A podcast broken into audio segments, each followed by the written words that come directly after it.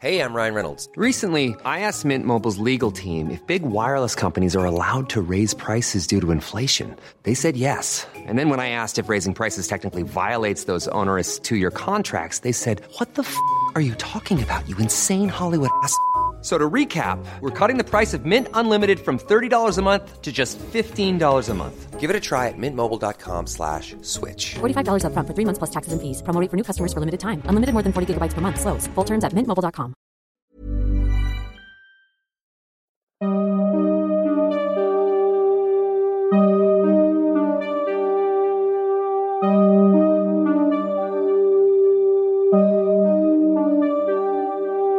Durante los siguientes minutos escucharás historias que podrían quitarte el sueño. Cosas que pasan con mayor frecuencia de lo que podrías imaginar. Anécdotas vividas por personas reales, como tú, como yo. ¿Estás listo para escucharlas? Así que ponte cómodo y apaga la luz, porque yo soy Emanuel Morales. Y yo Kevin García. Y estas son las historias de Mundo Creepy.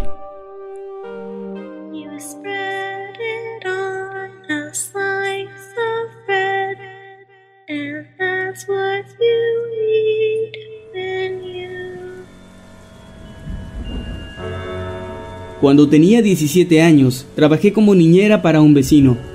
Era padre soltero, el niño tenía 5 años y era muy tranquilo. Un día estaba viendo Bob Esponja con él y me dijo que tenía hambre, así que lo llevé conmigo a la cocina. Le pregunté si quería cereal o fruta y dijo que cereal. Mientras lo servía en un plato, me miró y me dijo, Dice mi mamá que debo ser educado, dar las gracias y decir por favor. Le pregunté curiosa, ¿ah sí? Y él me miró otra vez, asintió y dijo que debía ser cortés y decir hola y adiós. Tu mamá es muy lista, siempre debe ser educado, le respondí. Mamá dijo que me iré con ella, me dijo, y yo empecé a asustarme. No supe qué decir, así que no le dije nada. Más tarde, cuando el señor llegó y ya era hora de irme, fui a despedirme del niño. Él sonrió y me dijo, Mi mami me dijo que te diera las gracias por cuidarme. Yo le dije que no tenía que agradecer, que lo pasábamos muy bien jugando juntos, y me gustaba cuidarlo. Entonces me susurró al oído, Adiós. Y yo le sonreí y le dije adiós por última vez. Digo por última vez, porque esa noche el pequeño murió de un paro respiratorio, y su papá se mudó unos días después. Hasta ahora es un recuerdo muy triste para mí. Han pasado cinco años y aún lloro su pérdida.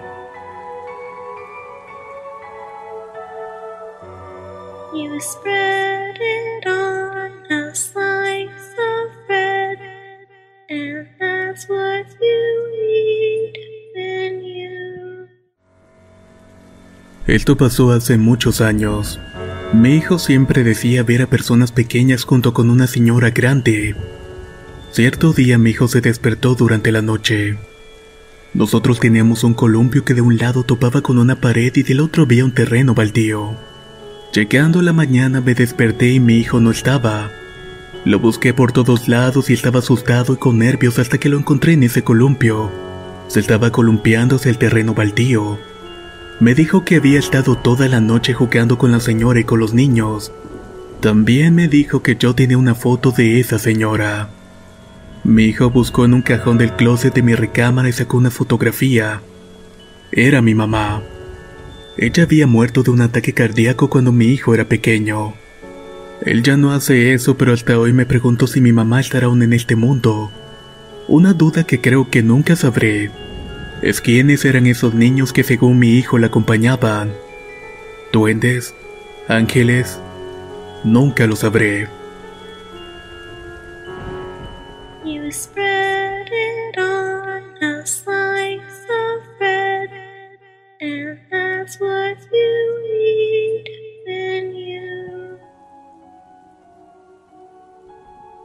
Esta es una historia que hace mucho me había platicado mi mamá. Yo era pequeño, tenía entre 3 y 4 años. Corría la madrugada y yo estaba dormido en mi cuna. Mi mamá también dormía. Sin embargo, algo la despertó. Volteó hacia mi cuna y vio cómo yo me salía de ella y caminaba hasta la cocina. Ella me habló, diciéndome que volviera, pero al parecer yo no le hice caso y seguí caminando. Ella se levantó y fue a buscarme, pero se llevó la sorpresa de que en la cocina no había nadie.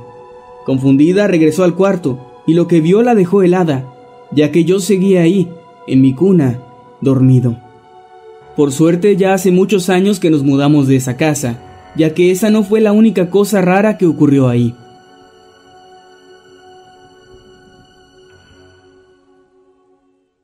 Spread it on.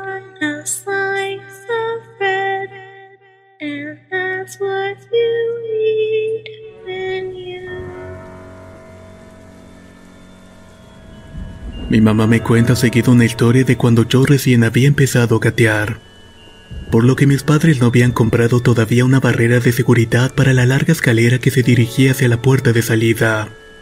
Vivíamos en un departamento en un segundo piso. Haciendo sus labores cotidianas, mi mamá se distrajo solo un segundo y al mirar yo ya estaba a la orilla de las escaleras. Pero cuando quiso correr hacia mí, mi cuerpo se vio empujado hacia adelante. Gritó con fuerza al verme caer. Lo extraño es que ella dice que no me vio rodar abajo, sino que casi como si alguien me estuviera sosteniendo me deslicé camino abajo sin siquiera tocar los escalones. En cuanto ella me recogió del suelo, aterrada se dio cuenta que yo estaba salvo. Solo llevaba pañal a la hora de la caída, pero no tenía un solo rasguño. Las personas con negocios en la misma calle donde vivíamos corrieron hacia mi mamá porque gritó con tal fuerza que los alarmó. Y quedaron consternados cuando ella entre lágrimas contó lo que había pasado. Nunca pudieron encontrar explicaciones.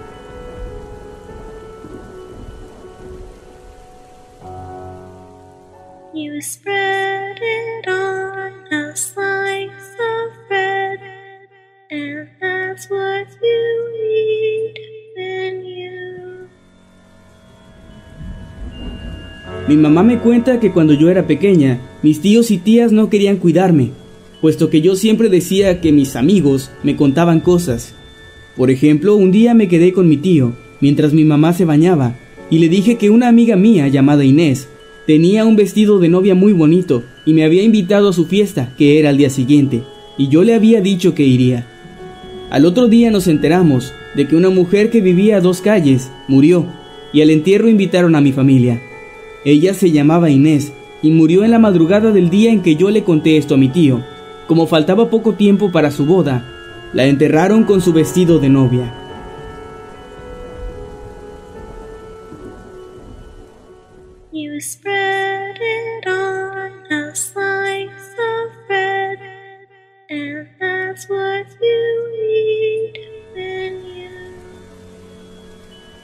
Voy a contarles la historia de mi sobrina. Cuando mi sobrina tenía 4 o 5 años comenzó a ver a Micaela. Así la llamaba ella. Todos supusimos que era su amiga imaginaria, pero era más que eso. Mi hermana comenzó a contarnos que ella ya no comía bien, que casi no hablaba, que lloraba todo el tiempo y sobre todo que peleaba siempre con Micaela. Mi hermana siempre escuchaba a mi sobrina hablar con su amiga imaginaria. Y también escuchaba como ella entre llantos le pedía que se vaya, que quería dormir, que la molestaba y que no quería verla nunca más. Mi hermana le preguntaba sobre Micaela, mi sobrina, pero ella solo le decía que Mica era buena, pero que se divertía peleando con ella, sacándole los juguetes, tirándole del pelo y que en la noche no la dejaba dormir. Entonces mi hermana le preguntó si Micaela estaba con ella mientras hablaban. Ella le dijo que sí, así que mi hermana le pidió a Micaela, obviamente para conformar a mi sobrinita, que la dejara dormir y que no peleara con ella. Pasó el tiempo ya no hablamos más del tema. Pero un día vinieron de visita a la casa de mis padres y ese día mi sobrina dibujaba sentada en el piso de la cocina, mientras que nosotros estábamos hablando en el comedor. De repente se empezaron a escuchar gritos. Mi sobrina le pedía a Micaela que no hiciera eso y que no se enojara. Fuimos rápido a verla y ella corrió a las piernas de mi hermana llorando y señalando una esquina de la cocina con una inmensa cara de terror. Empezaron a mandar a mi sobrina a la iglesia y mejoró bastante, pero no recuperaba peso ni dormía bien.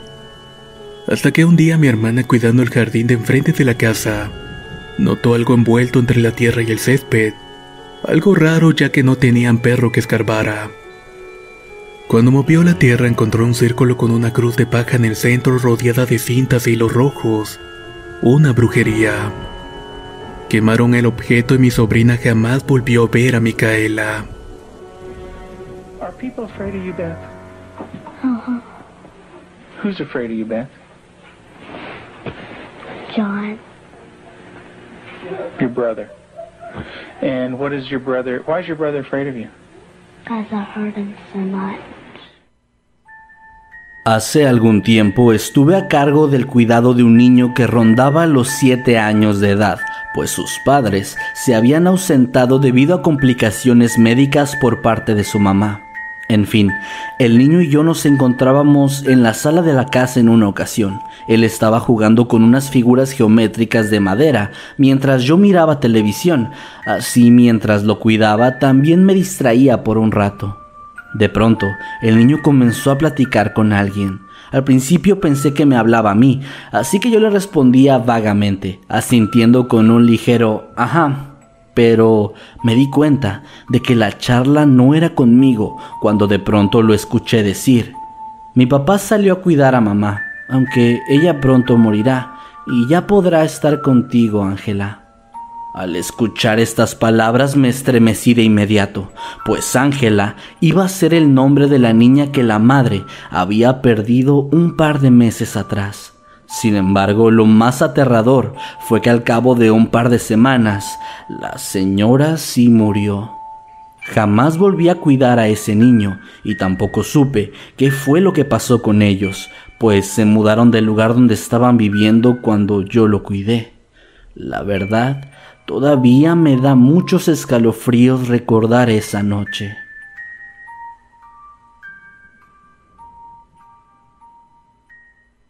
Are people afraid of you, Beth? Who's afraid of you, Beth? John, Your brother. And what is your brother? Why is your brother afraid of you? because I hurt him so much. Tengo un hermano de cinco años, al que cuido como si se tratara de mi propio hijo, ya que mi madre falleció al traerlo al mundo, y mi papá se la pasa la mayor parte del tiempo trabajando, eso sin mencionar que él se refiere a mí como mamá, y no como lo que soy, es decir, su hermana mayor. Para dar un poco de contexto, les contaré que yo suelo investigar bastante las cosas que me llaman la atención y ese verano pasé las vacaciones enfocadas en el tema de la Segunda Guerra Mundial. Aunque jamás me esperé lo que Miner, mi hermano, iba a decirme. Yo me encontraba en la cocina, viendo en la laptop un documental sobre los campos de concentración de aquella época. Él se acercó, miró la pantalla y me dijo tranquilamente. Yo me vestía así. Me pareció extraño que dijera algo así y que señalara a uno de los prisioneros vestidos a rayas. Así que pausé el documental y le pregunté, ¿cómo que te vestías así? Sí, así me vistieron cuando llegué a ese lugar. Nos hacían hacer cosas muy feas, nos maltrataban mucho. Tampoco podía dormir bien porque muchas personas gritaban y lloraban toda la noche. Hasta este punto me pareció muy raro lo que estaba diciendo, además la tranquilidad de su voz. ¿Y tú llorabas también? Él negó con la cabeza. No, pero tú sí. dijo, mientras me miraba en forma muy seria. Obviamente, eso no me pareció tan extraño, pues cuando yo estoy triste y lloro, él a pesar de tener solo cinco años se da cuenta. Continuó entonces hablando. Cuando íbamos en un tren, llorabas mucho y me abrazabas fuerte. Me decías que me cuidarías y otras cosas que ya no recuerdo bien. Yo he escuchado antes sobre las teorías de que cuando somos niños podemos recordar algunas de nuestras vidas pasadas, algo que sinceramente yo no creía hasta ese día. Intrigada intenté continuar con la conversación con él. ¿Y tú cómo te llamabas? No me acuerdo, contestó. Pero tú te llamabas Edith y eras rubia. También eras mi mamá como ahora. ¿En serio? ¿Te acuerdas de algo más? Recuerdo que había mucha gente, muy delgada, en serio parecían palitos, y se veían muy mal, como cuando tú te levantas de la cama, me respondió mientras se reía. Después de esto, me siguió platicando y describiendo lugares que me parecen que son los campos de concentración de Auschwitz. Y me dijo que recuerda que en algún punto los separaron y que lo llevaron a un lugar muy oscuro en donde todos gritaban y lloraban y que finalmente vio una luz blanca, pero creo que no recuerda nada más después de eso. Le conté esto a mi papá, pero él no me creyó y se burló de mí incluso diciendo que sería buena idea viajar a Alemania para ver si encontrábamos el lugar donde mi hermano había muerto en esa vida. Le contesté que hablaba en serio, y él solo me dijo que probablemente se trataba de algo que la imaginación de mi hermano había creado por haber visto tantos documentales. Sin embargo, yo no lo dejaba ver eso conmigo por todas las escenas horribles que ahí se muestran. No sé si lo que me dijo sea verdad o no, pero si lo es, entonces él y yo fuimos madre e hijo en otra vida y víctima de uno de los errores más grandes de la humanidad. Y aunque me da alegría saber que al menos en esa vida ambos estábamos juntos, sigo sintiendo un poco feo al pensar en eso, en esas personas que quizá fuimos hace mucho tiempo. Sin embargo, esta siempre es una de las anécdotas que nadie me cree cuando las relato.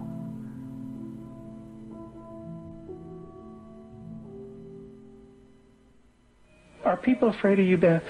Uh-huh. Who's afraid of you, Beth?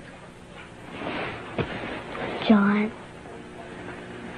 Your brother. And what is your brother? Why is your brother afraid of you? Because I hurt him so much. Mis hermanas de tres años han dicho cosas muy curiosas. Cuando estaban aprendiendo a hablar, yo les decía que le dijeran adiós a sus peluches, a nuestras mascotas y a la casa cuando nosotros salíamos de paseo. En una de esas ocasiones, mientras se despedían, una de ellas vio un espacio vacío de la casa y tranquilamente dijo, Adiós niño. También, la siguiente viene pasando desde hace poco. A mi otra hermana le está dando miedo entrar al cuarto de mi mamá porque dice que ahí hay una bruja dentro. Mi casa es demasiado antigua, por lo que se podría decir que es normal que pasen este tipo de cosas extrañas.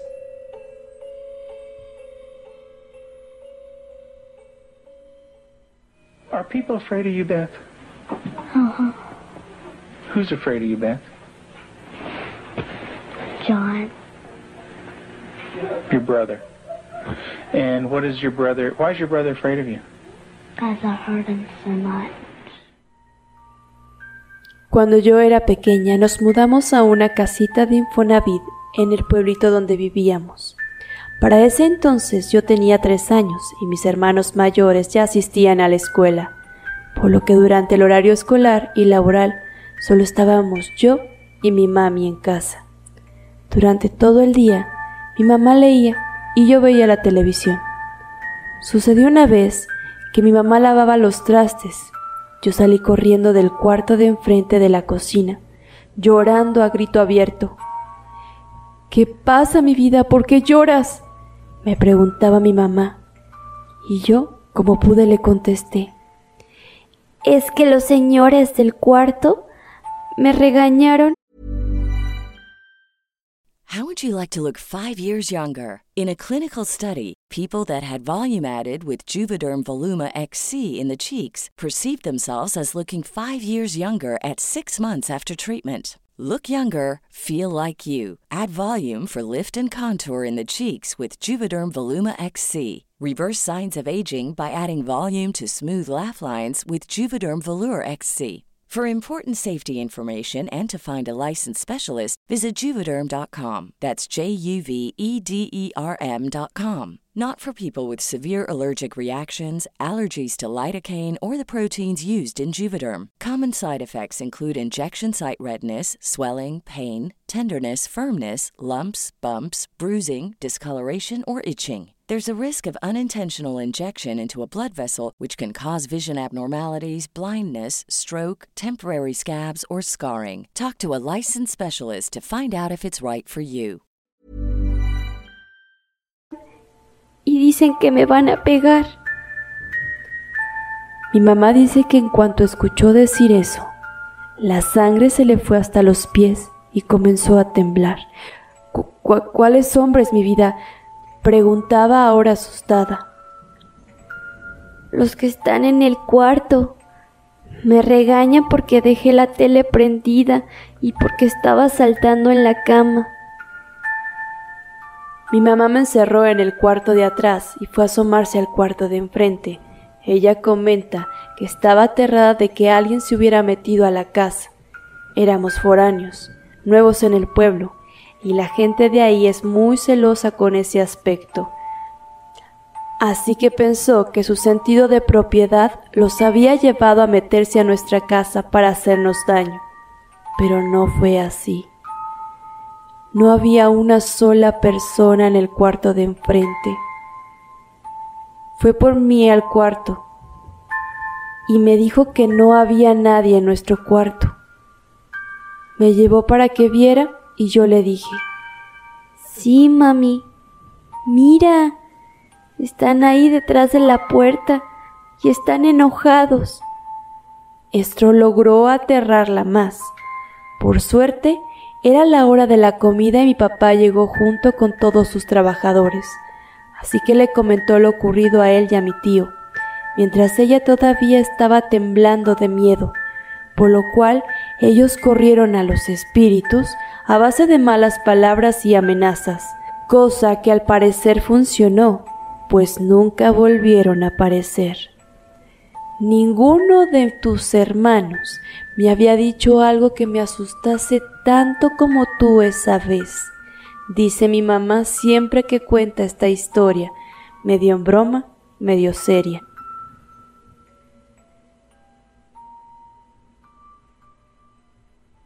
Are people afraid of you, Beth? Uh-huh. Who's afraid of you, Beth? John. Your brother.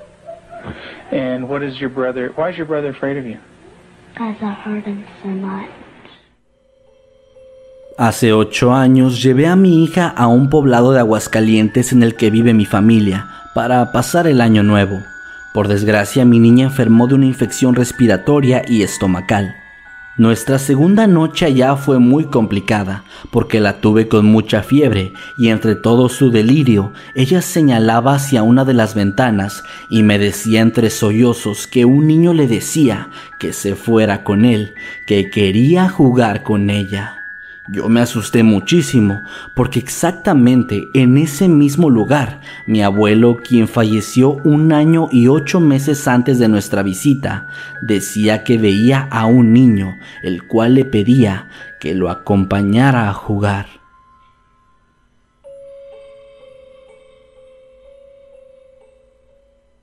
Are people afraid of you, Beth? Uh-huh. Who's afraid of you, Beth? John. Your brother. And what is your brother? Why is your brother afraid of you? Because I hurt him so much. Hace algunos años migramos al Estado de México, a una vecindad por Whisky Lucan. En ese entonces solamente tenía dos niñas y la más pequeña tenía dos años. Desde que llegamos ahí, ambas estaban muy incómodas y no podían conciliar el sueño bien. Así que nosotros intentamos tener una luz de noche para ayudarlas. Sin embargo, la pequeña comenzó a salir por las tardes hacia el patio a jugar con lo que pensábamos que era una amiga imaginaria. El problema es que de pronto comenzó a despertar a las 2 y a las 3 de la madrugada y decía que necesitaba salir. Nosotros creíamos que quería ir al baño, así que no sé bien por qué, pero pensamos que era buena idea dejarle la puerta abierta. Una noche, y no sé bien por qué, me desperté de golpe.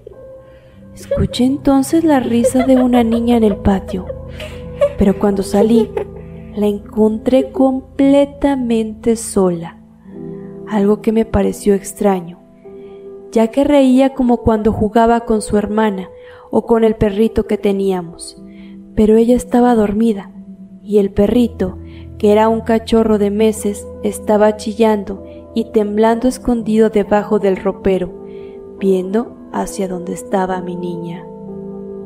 Así que la metí rápido y cerré la puerta. Al día siguiente, mi vecina me dijo que ya eran varias las ocasiones en las que al escuchar ruidos y asomarse por la ventana podían ver a mi hija haciendo lo mismo, pero que cuando se quedaba mucho tiempo observando, comenzaba a sentir una mirada pesada que le hacía sentir escalofríos, provocando de inmediato que se metiera de nuevo a la cama. Debido a todos esos acontecimientos, decidimos que ya no íbamos a dejarla salir sola y mucho menos a esas horas. Los años pasaron y no había ocurrido nada similar hasta una ocasión en la que ella ya tenía seis años y su hermana nueve. Esa tarde ambas se quedaron dormidas y junto a mi esposo salí a la tienda a comprar unas cosas para preparar la cena. Dejamos la puerta emparejada, pues al cerrarse hacía bastante ruido y no queríamos despertarlas. Sin embargo, cuando volvimos, la vecina se encontraba gritando desesperada en la puerta de la casa y dentro se escuchaban los llantos de mis niñas. Ambos corrimos para ver qué sucedía y resultó que la puerta estaba cerrada. Las niñas no podrían abrirla y la vecina estaba tratando de ayudarlas a salir. Intentamos abrirla con llave, pero no servía de nada, así que pensamos que quizás ellas habían puesto el seguro por accidente, pero al asomarnos por la ventana, las encontramos a las dos en el sillón, abrazadas mientras lloraban y gritaban por ayuda. Pasaron algunos minutos. De pronto, la puerta se abrió de la nada y pudimos entrar. Ya cuando se calmaron, nos dijeron que había una niña con el rostro desfigurado, que estaba en el espejo cerca de la puerta, la cual las estaba mirando, mientras que le pedía a la más pequeña que la ayudara a salir del espejo. Al principio pensamos que se trataba de una excusa para que no la regañáramos por haber cerrado la puerta. Pero desde ese día se comenzaron a escuchar golpes. Se caen cosas y a veces algunos objetos salen disparados como si hubieran sido arrojados por alguien. Con los años incluso ya nos hemos acostumbrado a esas cosas. Pero ya somos cinco integrantes en la familia y mudarnos de ahí no es tan fácil. Supongo que ahora tiene sentido el hecho de que la renta de ese lugar sea tan barata.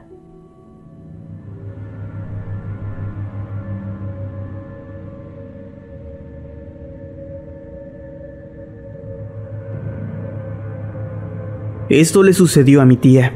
Su esposo trabajaba y ella se quedaba cuidando a su hijo. Su hijo siempre platicaba con alguien en su cuarto. Mi tía no le tomaba mucha importancia, pues el niño tenía solo siete años. Un día, mi tía estaba con su hijo en la sala, cuando él dijo, Mamá, ¿puedo ir a jugar con mi amigo? Mi tía le dijo que sí. Ella pensaba que se trataba de un amigo imaginario, al menos hasta que su hijo bajó y le dijo, Mamá, mi amigo te quiere conocer. Mi tía le dijo que estaba bien y le preguntó en dónde estaba su amigo a lo que su hijo respondió, Él está detrás de ti. En ese momento mi tía sintió una respiración en su cuello. Ella gritó y su hijo comenzó a llorar diciendo, Se enojó mamá, ahora te va a hacer algo malo. Mi tía nos cuenta que poco después se fue la luz en su casa y ella vio cómo entre las sombras había un hombre grande que estaba sonriendo.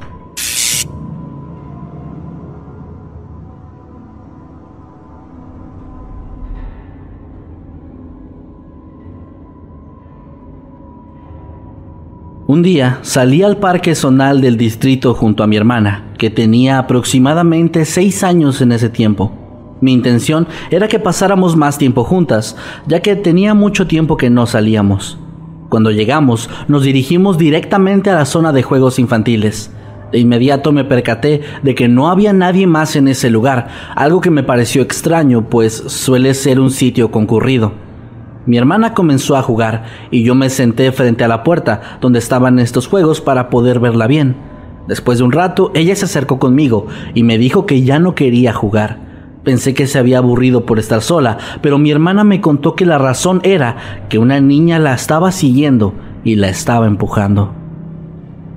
Me quedé completamente helada ante sus palabras, pues yo había estado sentada frente a la entrada durante todo ese tiempo, y cabe resaltar que la zona de juegos tenía una reja alrededor, por lo que solamente existía una entrada y una salida. Le pregunté cómo era la niña, y ella me dijo que tenía el cabello largo y suelto, tenía una chaqueta rosada y un pantalón verde. Intenté buscar a mi alrededor una respuesta lógica ante lo que estaba pasando, pero el sitio seguía vacío a excepción de nosotras dos. Sin pensarlo mucho más, saqué a mi hermana de ahí y regresamos a casa. En el camino ella se quedó dormida, pues había muchísimo tráfico. Cuando al fin avanzó el autobús, me percaté de la razón detrás de eso. Había un accidente, en el cual pude ver que un taxi se había volteado. Pensando en retrospectiva, quiero creer que yo también me sentía cansada y por ende estaba viendo cosas ya que a unos pocos metros del taxi creía haber visto a una niña que se encontraba tendida en la calle y ella cumplía de forma exacta con la descripción que mi hermana me había dado antes.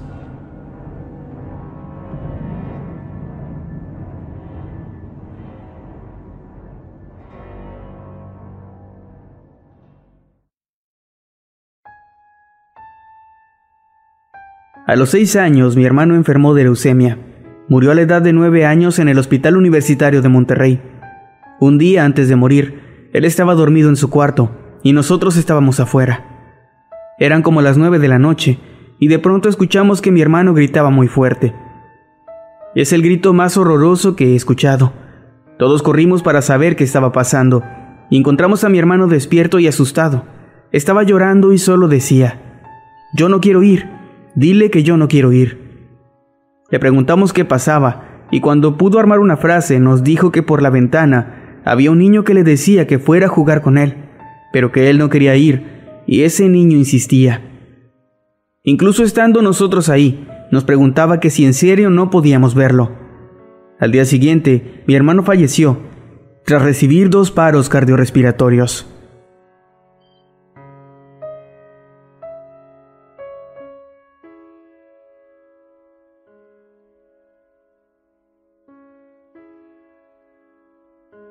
Cuando tenía 13 años tuve que cuidar en una ocasión a una niña de 7 durante algunas horas, mientras su mamá regresaba del trabajo.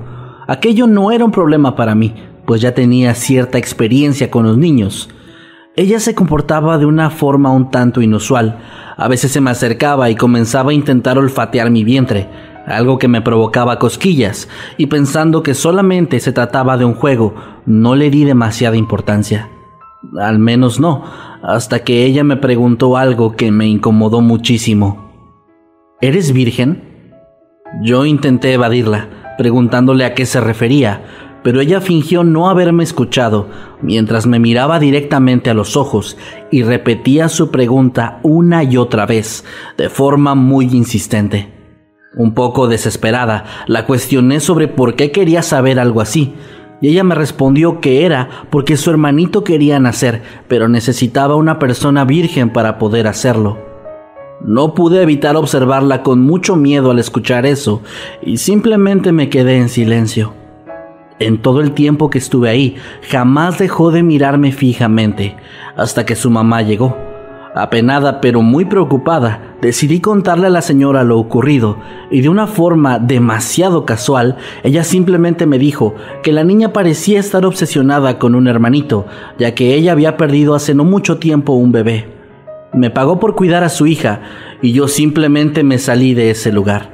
Nunca quise regresar a cuidar a esa niña, pues me daba muchísimo miedo. Lo peor es que unos pocos días después empecé a tener muchas náuseas y dolor en mi estómago. Obviamente no estaba embarazada, pero sí había desarrollado una especie de infección estomacal que duró mucho más tiempo del normal.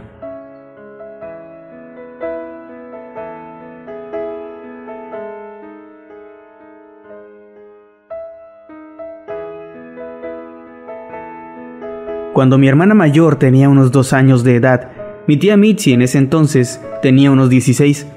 Estaba jugando con ella cuando mi hermana empezó a voltear y señalar en dirección a la que ahora es la casa de mi tío Andrés, que en ese tiempo estaba en construcción. Al ver esto, mi tía le preguntó qué era lo que veía, y ella solo le respondió, a la niña. Aunque la trató de distraer con distintas cosas, ella seguía muy insistente, volteando y riendo con la niña. Mi tía sabía muy bien que en ese momento, en esa casa no había nadie, pues a los niños no se les permitía acercarse por lo peligroso que era. Mi tía, ya algo asustada, llevó a mi hermana a su habitación, en la que tenía algunos peluches y juguetes de cuando ella era niña. Para su gran sorpresa y susto, mi hermana señaló hacia el rincón y dijo, La niña. Mi tía tomó a mi hermana en brazos y salió corriendo envuelta en lágrimas y sumamente aterrada. Algunos familiares fueron a inspeccionar la construcción y ahí descubrieron algunas huellitas marcadas en el piso, como si un niño pequeño efectivamente hubiera estado jugando ahí. En los siguientes años, cuando esa casa ya estaba terminada, en las ventanas se marcaban pequeñas huellas de manos, algo muy extraño, debido a que a mis primos y en general a los niños pequeños no nos dejaban acercarnos mucho a las ventanas, ya que esta casa estaba en un segundo piso y podría llegar a ser peligroso.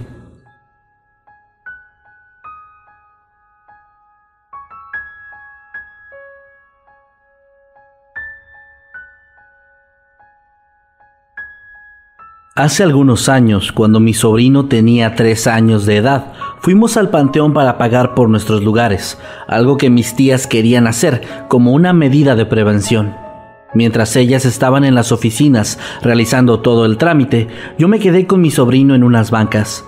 Él comenzó a preguntarme qué era ese lugar y le expliqué que era donde se guardaba a la gente que había muerto. A lo lejos vimos una procesión con mucha gente, música y demás, y aproveché para explicarle también que algunas personas hacían este tipo de cosas para despedirse de sus seres queridos. Él se quedó pensando en silencio. Pasaron unos minutos, me volteó a ver y con su dulce voz me dijo, Andy, ¿ves a toda la gente que está aquí? Mientras señalaba con la mirada todas las lápidas a nuestro alrededor. Hizo una leve pausa y giró sus enormes ojos hacia mí mientras terminó su oración, acompañada de una leve sonrisita infantil. Yo los asesiné.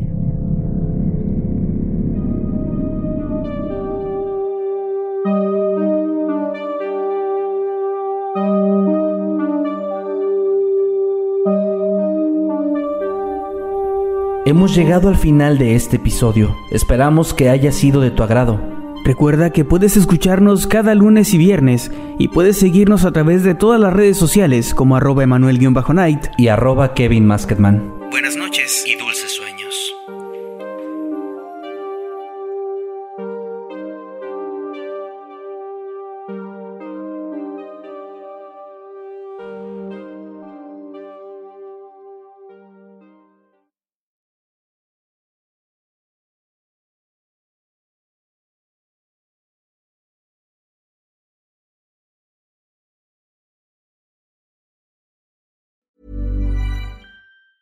Hi, I'm Daniel, founder of Pretty Litter. Did you know cats tend to hide symptoms of sickness and pain? I learned this the hard way after losing my cat, Gingy. So I created Pretty Litter, a health monitoring litter that helps detect early signs of illness by changing colors, saving you money and potentially your cat's life. Pretty Litter is veterinarian developed, and it's the easiest way to keep tabs on your fur baby's health right at home. Go to prettylitter.com and use code ACAST for 20% off your first order and a free cat toy. Terms and conditions apply. See site for details.